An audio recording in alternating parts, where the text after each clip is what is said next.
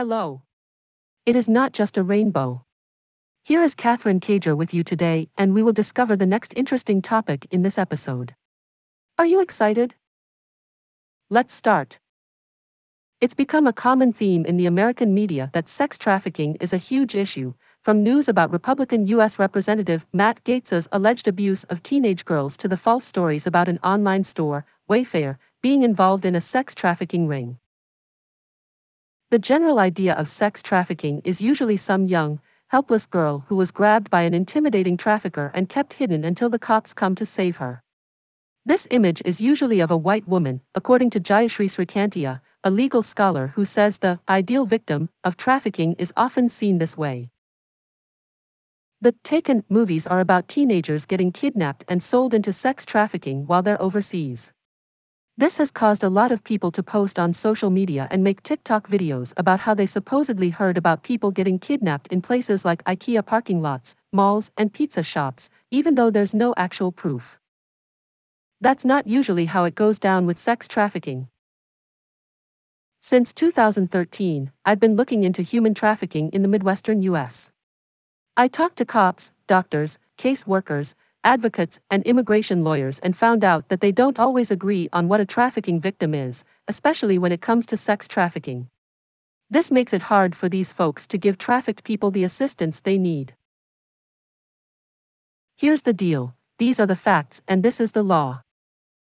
The Victims of Trafficking and Violence Protection Act of 2000 sets out the official legal definition of sex and labor trafficking in the U.S making it a federal offense to force, deceive, or coerce someone into performing a sexual act for money, as well as engaging in sexual acts with someone under the age of 18. Basically, to be considered sex trafficking, an adult must be forced, tricked, or coerced into having sex in exchange for something. This could be a family member, partner, or a pimp or madam who is threatening or abusing the adult to make them do it. Any sexual activity involving minors in exchange for something valuable, such as money or food, is classified as sex trafficking. Figuring out the extent of human trafficking is a tricky thing. People may be scared to talk about their experience due to the risk of being sent back home or getting in trouble with the law. That means the problem isn't being represented as much as it actually is. To get an idea of how many people are trafficked in the U.S., it may be helpful to check out grant reports from the federal government, according to Freedom Network USA, an anti trafficking nonprofit. For example, during the time period from July 2019 to June 2020, the Federal Office for Victims of Crime provided assistance to a total of 9,854 people, some of whom were confirmed to be trafficked, while others were flagged as potential trafficking victims. Also in the 2019 fiscal year, the Department of Health and Human Services Office on Trafficking in Persons helped out 2,398 survivors. Stats from the same agency reveal that 25,597 people who may have been victims of sex or labor trafficking were identified from calls made to the National Human Trafficking Hotline. Of course, this data doesn't include everyone, since not everyone has contacted these resources or called these hotlines. What does buying and selling people for sex look like? When it comes to sexual crimes such as rape, it's quite often someone the victim knows that inflicts the violence, not a stranger. Covenant House New York, a nonprofit that works to support homeless youth, conducted a survey with 22 survivors of trafficking and discovered that a whopping 36% of them had been trafficked by a close relative, such as a parent. Only four of them reported being taken and held against their will.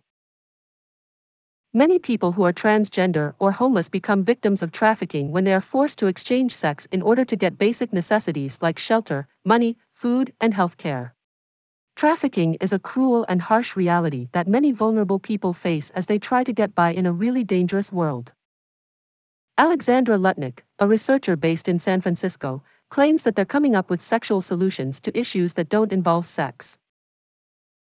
According to U.S. law, young people involved in this kind of situation are considered as trafficking victims, despite them not wanting to be referred to as such. They might prefer to call it survival sex work or prostitution. Those who are victims of trafficking may not get help like housing or medical care and instead, may be arrested. If they can't prove they were forced, tricked, or forced into it, or if they don't cooperate with the criminal investigation, they can go from being a victim to a criminal in the eyes of the law. This may lead to charges of prostitution, felonies, or even deportation. Punishments are usually given to black, indigenous, queer, trans, and undocumented people who have been involved in sex trafficking. For instance, black youths are often arrested for prostitution even though when someone under 18 does it, it's considered sex trafficking. What's the distinction between being a sex worker and being trafficked for sex? Legally and in other ways, sex work and sex trafficking are totally different. Sex work is when two adults agree and exchange money for sex. Most US states consider it a crime and you could get fined or even thrown in jail.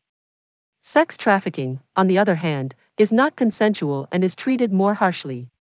Although sex workers acknowledge that sex work isn't the same as trafficking, they are still exposed to force, fraud, and coercion due to the criminalized and stigmatized nature of their job. Sex workers who actually have been trafficked may be too scared to tell the police for fear of getting arrested for prostitution. But, on the flip side, sex workers can also be labeled as trafficked and they're not and end up in the hands of law enforcement and social service agencies. What should we do? I did some digging, and it looks like we need to make some modifications to stop sex trafficking from happening. To do that, we need to make sure everyone has the resources they need to stay safe, like stable housing and a reliable income. Meanwhile, those victimized by trafficking would really appreciate it if frontline workers put in more effort to challenge racism, sexism, and transphobia, which discriminates against victims who don't meet society's expectations and are just trying to make it through life. It's time to finish. Please, share not just a rainbow with your friends and ask them to subscribe for new episodes. All listeners are important to me, and I appreciate your interest and time. The next episode will cover a very hot topic, I swear. Good luck, guys, and take care. Bye bye.